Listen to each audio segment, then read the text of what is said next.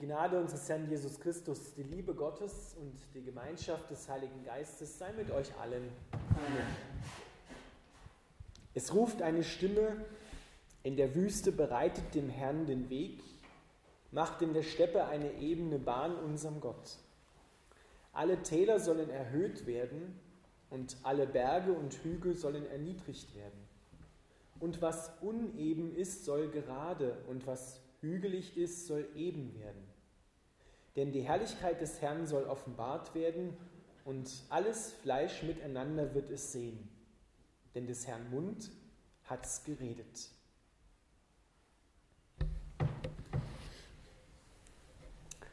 Ihr Lieben, wir hören hier von einem großen Straßenbauprojekt mitten in der Wüste von Judäa.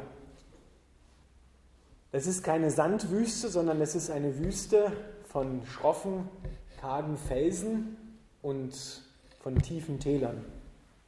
Und dort soll eine ebene Bahn bereitet werden, dass der Herr kommen kann. Die Täler sollen erhöht, also aufgefüllt werden und die Berge sollen erniedrigt werden. Das, was hügelig ist, soll eben werden.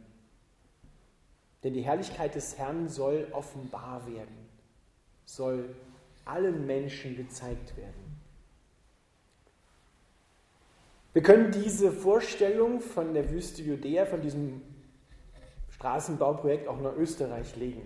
Stellen wir uns mal vor, die Berge sollen erniedrigt werden, die Täler sollen aufgefüllt werden. Eigentlich ein Ding der Unmöglichkeit. Eine Sache, die nicht durchzuführen ist.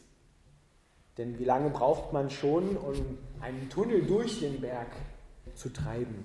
Und dann die Berge abtragen, die Täler auffüllen? Wer kann das machen? Lasst uns ein wenig darüber nachdenken, wofür die Berge und die Täler stehen in unserem Leben. Das Lied, was wir gerade gesungen haben, hat uns da schon ein bisschen geholfen. Die Berge können vielleicht für das stehen, was hochmütig ist, was stolz ist. Auch für das, was sich oder was wir aufgetürmt haben, anderen Menschen gegenüber. Das, was wir selber darstellen wollen, wie andere uns sehen sollen. Die Berge können stehen für Lügen, für Gewalt, für Hartherzigkeit, für Unbarmherzigkeit. Und die Täler, so gebrauchen wir es ja auch sprachlich, stehen vielleicht so für unser eigenes Versagen, für Traurigkeit, für unser Verzweifeln.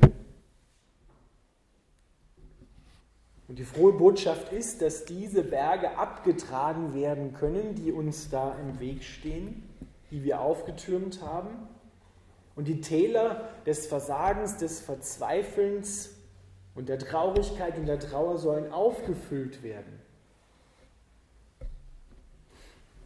Können wir das machen? Denken wir vielleicht, ja, ein bisschen, wenn wir uns bemühen. Doch wir erleben in diesem Abtragen und Auffüllen auch immer wieder unser eigenes Versagen, dass wir scheitern, dass wir merken, ich kann es, wenn ich ehrlich bin, nicht. Johannes der Täufer nimmt diese berühmten Worte aus dem Prophetenbuch Jesaja. Er erhält diesen Auftrag als unmittelbarer Vorläufer von Jesus Christus. Und wir hören sie dann in den Evangelien. In der Wüste bereitet dem Herrn den Weg, macht in der Steppe eine ebene Bahn unserem Gott, denn der Herr kommt gewaltig. Es ist Jesus Christus, Gott selber, der der Weg ist. So hat er es ja über sich selber gesagt, ich bin der Weg, die Wahrheit und das Leben. Niemand kommt zum Vater denn durch mich. Gott kommt in die Welt der Berge und Täler und er ebnet seine Bahn. Er macht diese Bahn. Und wir Menschen sind daran beteiligt. Das ist, wir sind nicht nur passiv, sondern wir sind auch aktiv dabei. Aber den ersten Schritt, dass wir überhaupt fähig werden, in diese Richtung zu schauen und zu gehen, den macht Gott. Gott kommt und holt dich genau dort ab, wo du vielleicht im Tal sitzt oder wo du an deinen persönlichen Bergen arbeitest, dass sie noch ein Stückchen höher werden, damit die Menschen deine Größe und deine, deine Herrlichkeit erkennen. Jesus selber schafft die Voraussetzungen dafür, dass das, was da als Unmöglichkeit steht, passieren kann. Denn er ist der Gott, der Unmögliches möglich macht. Er ist der Weg, auf dem du gehen kannst. Er ist Immanuel, Gott mit uns. Ich möchte euch einen Mann vorstellen aus dem Alten Testament, der vielleicht wie kein anderer im Alten Testament das Herz Gottes in diese Richtung verstanden hat. Über ihn sagt Gott, er ist ein Mann nach dem Herzen Gottes, also ein Mann nach meinem Herzen. Es ist der König David. Über den wird ausgesagt, er ist ein Mann nach dem Herzen Gottes. Was zeichnet diesen Mann aus? David hat etwas in Gottes Herzen gesehen, was ihn total angerührt hat, von dem sein ganzes Leben geprägt war, dem er sein ganzes Leben lang nachgejagt ist. Und zwar hatte David in seinem Herzen eine anhaltende Leidenschaft für Gottes Herz, für die Gefühle in Gottes Herz, sie aufzuspüren und sie wirken zu lassen in sich und das auch anderen Menschen weiterzugeben.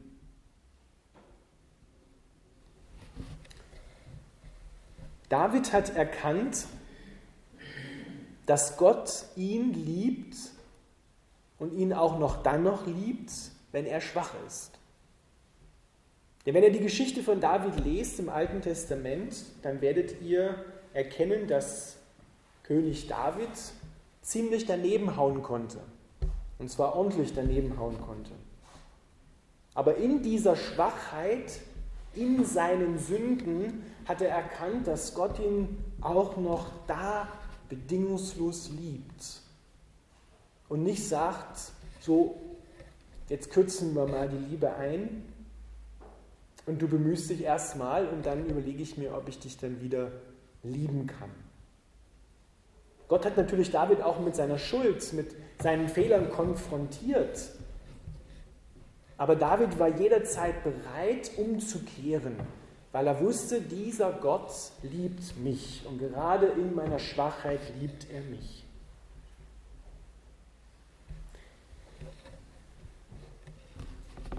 Viele Menschen glauben heute oder viele Christen glauben heute, nur wenn ich hundertprozentig gehorsam bin und eine reife Liebe Gott gegenüber und anderen Menschen gegenüber entwickle, und ich sofort Frucht sehen kann, sofort, dass das etwas bewirkt, nur dann bin ich wert, von Gott geliebt zu werden.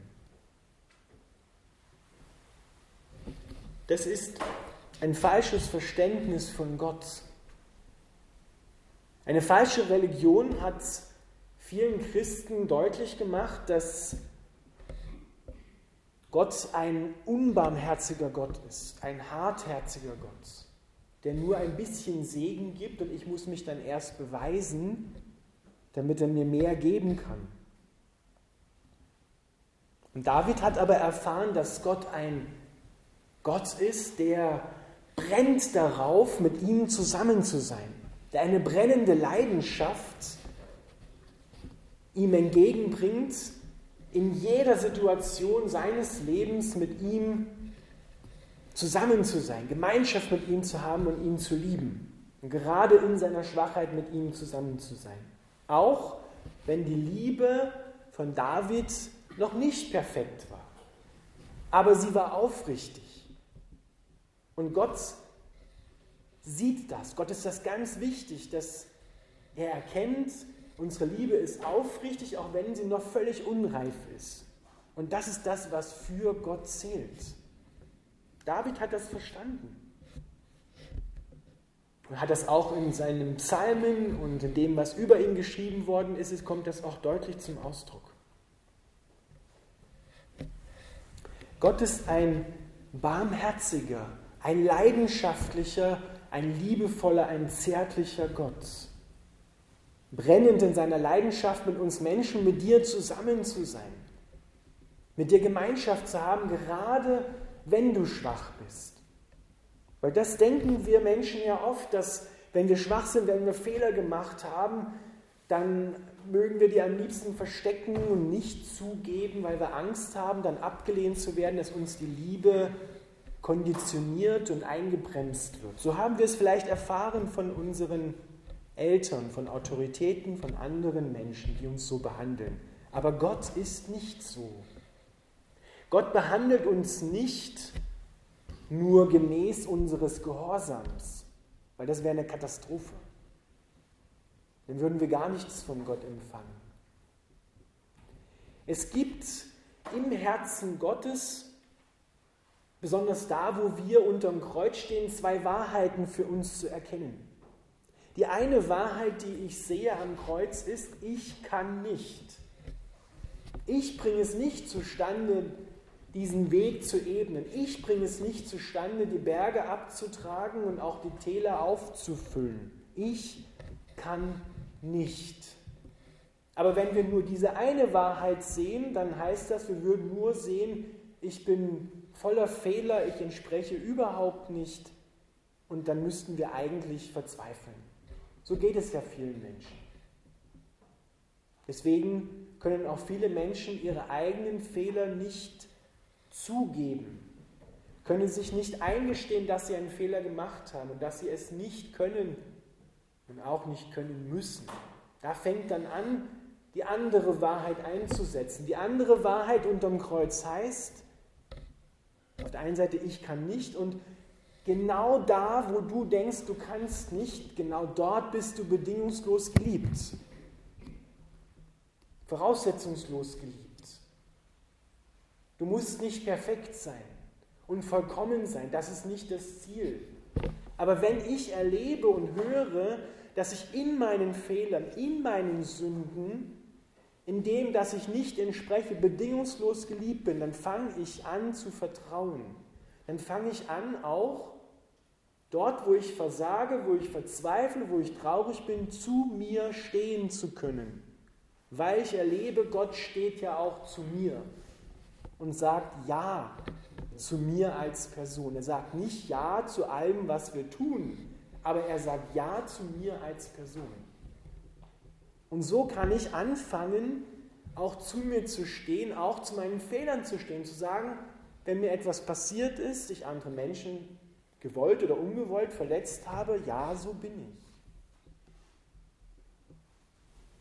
Das beraubt dich jeder Illusion über dich selber. Ja, so bin ich. Ich kann nicht. Aber ich bin total geliebt. Und diese Liebe macht mich frei, zu meinen Fehlern zu stehen und wieder aufzustehen und weiterzugehen. Und diese Liebe macht den großen Unterschied. Gott hat dich so sehr lieb, dass er, so sagt es Johannes, ich übersetze es mal mit meinen eigenen Worten, so sehr liebt, dass er sein Allerbestes für dich gibt, dass er selber kommt und genau dorthin kommt, wo du bist und für dich einsteht, mit Haut und Haaren, mit Leib und Leben. So sehr liebt er dich. Und diese Liebe bleibt, weiß Paulus, 1. Korinther 13. Diese Liebe bleibt, egal was passiert, egal wie groß deine Fehler sind, wie groß dein Versagen ist. Diese Liebe bleibt. Und so können wir anfangen, zu uns zu stehen, können wir anfangen, echt zu werden, ehrlich zu werden. Das verändert wirklich alles. Ich kann nicht, aber genau in diesem Nicht-Können, in diesem Nicht-Entsprechen müssen, bin ich total geliebt. Genau das hat David verstanden. Deshalb ist er ein Mann nach dem Herzen Gottes, weil es Gott nicht um ein perfektes Leben geht, um hundertprozentig zu entsprechen und dann Liebe zu bekommen oder wenn ich nicht 100% gebe und nicht 100% habe und nicht 100% bin, dann bin ich der allerletzte. So empfinden viele Leute. Alles oder nichts.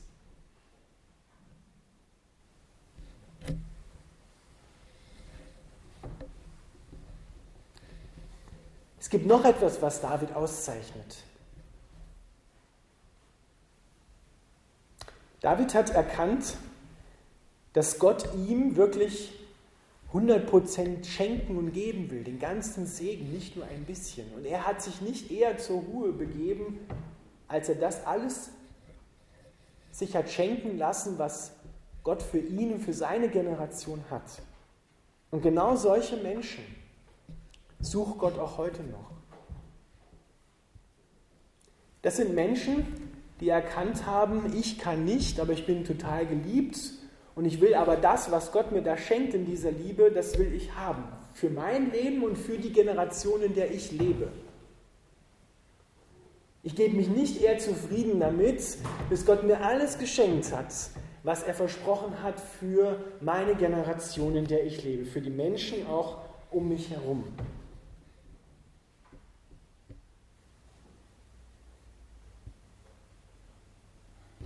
Wir werden Menschen, wir werden Menschen, wenn Gott kommt. Denn wir sollen nicht Götter werden, sondern wir sollen Menschen werden.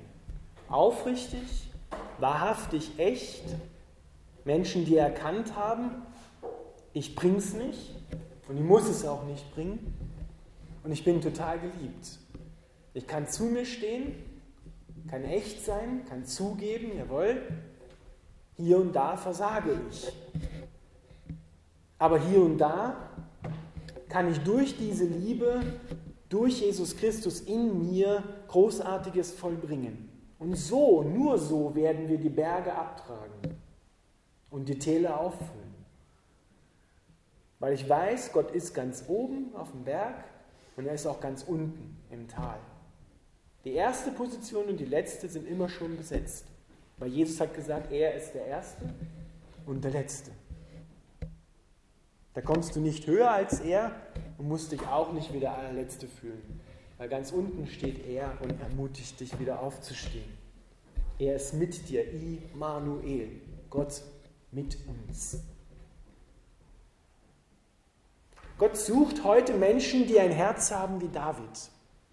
Paulus sagt, Gott will in unserer Zeit die Hütte Davids wieder aufrichten. Eine, er sucht eine Generation von Menschen, die ihn, so wie David, in seinem Herzen anbeten, die eine Leidenschaft für Gott haben, weil sie entzündet sind von der Leidenschaft Gottes für Menschen, für den jeweiligen, die sich anstecken lassen. Solche Menschen sucht Gott, denen nicht alles in dieser Welt egal ist. Die nicht auf alles andere pfeifen, Hauptsache ich komme gut bei weg, sondern die Gottes Herz suchen, werden Gottes Herz finden und werden entzündet werden von seiner brennenden Leidenschaft für Menschen. Und solche Menschen brauchen wir heute wieder. Die sucht Gott. Aus denen baut er seine Gemeinde. Sammelt er sie aus allen Nationen eine Braut, für den Bräutigam Jesus Christus, um sie dann zur Hochzeit zu führen, zur Hochzeit, wenn Jesus Christus wiederkommt. Ich bin heute schon, sagt Jesus, vollkommen dein. Willst du auch vollkommen mein sein?